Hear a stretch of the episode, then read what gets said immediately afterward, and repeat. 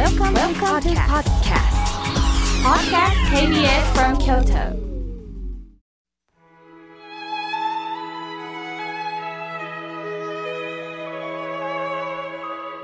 改めまして僧侶の河村明慶です今日の法話のテーマは人間の価値についてお話をいたしますまあ私事ですが、私はインターネット上で河村明家の日替わり法話というのを更新しております。すると、まあいろんな方がアクセスして、えー、覗いてくださるんですね。そしてその中からまたいろんな方からの、まあ、メールをいただきます。その中で一体私は生きてて何の意味があるんでしょうかというやはり辛い気持ちのうちを投げかけてくださいます。誰でもそんな気持ちになりますよね。毎日メールを来る中でも営業のメールも結構来るんですが、その中であなたの価値を数字で表しますというタイトルでメールが来たんですね。まあ一種のゲーム感覚なんでしょうが、人間の価値を数字で表す。まあ、度肝抜きましたね。もうそういう時代なんでしょうか。お念仏を常にいただいている江口伊藤さんという方がこんな詩を書いています。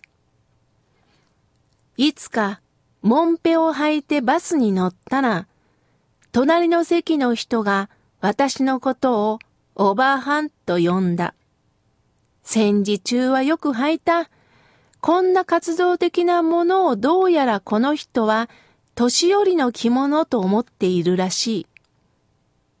今度はよそ行きの着物に羽織を着て電車に乗ったら人は私を奥さんと呼んだ。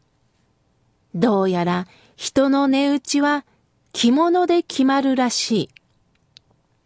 公園があったから行ってみた。どこどこ大学の先生だといえば、内容が悪くとも人は耳を澄ませて、そして聞き入り、やっぱりよかったね、という。どうやら人の値打ちは肩書きで決まるらしい。名もない人の講演には、人はそわそわとあの人誰と言いながら帰りを急ぐ。どうやら人の値打ちは学歴で決まるらしい。ある田舎から娘さんがこの町にお嫁に来た。でも周りの人は囁く。生まれた子供はやっぱり田舎もんだろうね、と言ってた。どうやら人の値打ちは生まれたところによって決まるらしい。人はいつの日、この過ちに気がつくのであろうか、という詩です。鋭いと思いませんか？まず、もんぺを履いてたら、どこのおばさんやと言われる。だけど、ちょっといい着物を着てたら、どこの奥様ですか？って言われる。値打ちは着物ですかね？と投げかけます。講演があっても確かにどこどこ大学何々を研究してたなんとか先生といえばもうそれだけで皆さんは聞き入ります。やっぱり名前があってこそ説得力があるところがありますが、名もない方だって素晴らしい言葉を持ってるんですが、そこが人間の値打ちをどこで見てるかってことですよね。田舎も一体何をもって田舎もんって言うんでしょうね。基本的に私たちは、やはりこの田舎から育てられるところがあります。その中で、やはり、ぬくぬくとあったかく育つ方が大切だと思うんですが、洗練された都会っ子という方に魅力があるのでしょうか。すると、この親鸞上人のお念仏をいただいた江口さんは、いつこの過ちに気づくんだろうかということを私たちに投げかけてくれております。親鸞上人というお坊さんは、本願力に相ぬれば虚しく日々が過ぎていくんだよっておっしゃったんです。どういうことかというと、肩書きのために、美味しいものを食べるだけに、誰かに認められるだけに生きるということは、見せかけだけに終わり、虚しい人生を送るんだよ。本願力に相ぬれば、本当の生きる道をどうか阿弥陀さんから学んでほしいということをおっしゃってるんです。さて、そもそもなぜ人間が人間の価値を決めないといけないんでしょうかこれはよく考えると怖いことでもあるんです。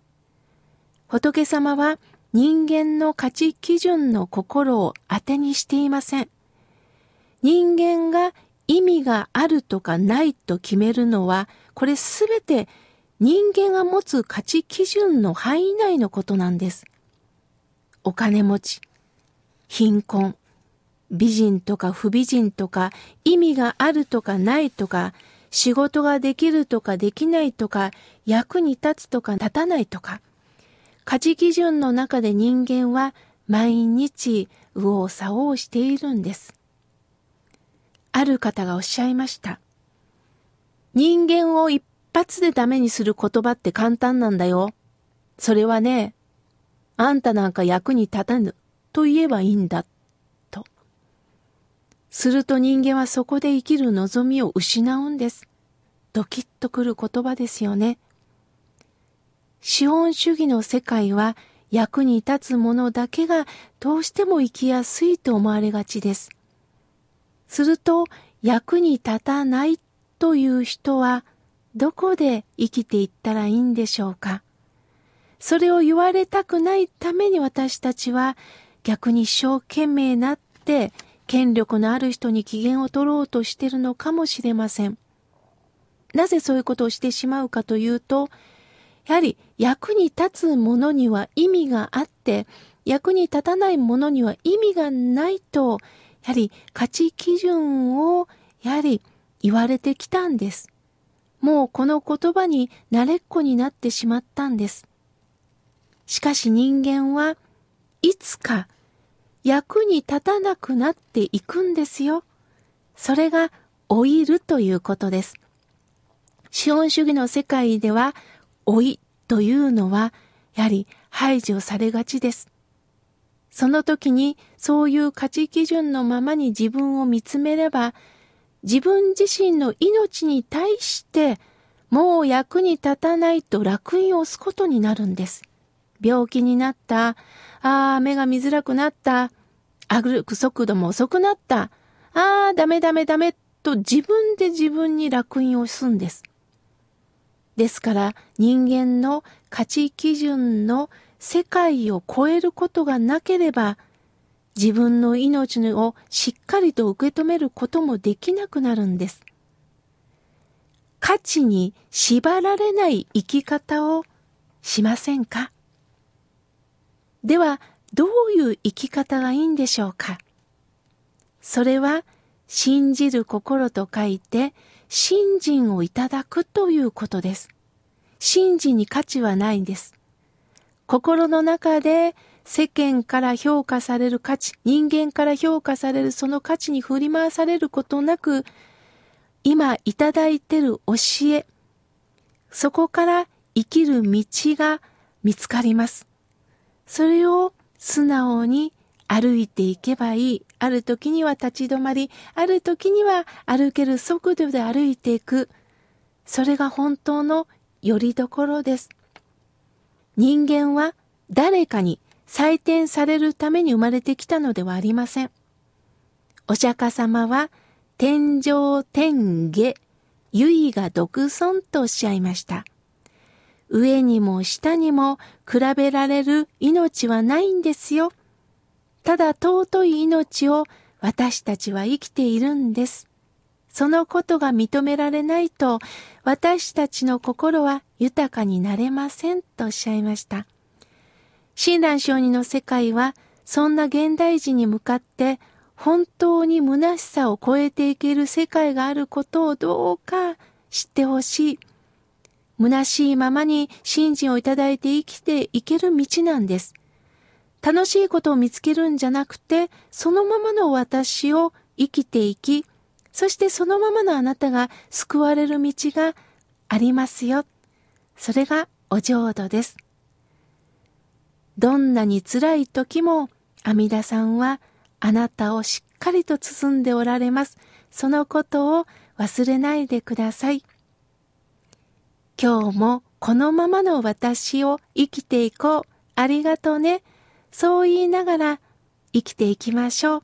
あなたは一人ではありません。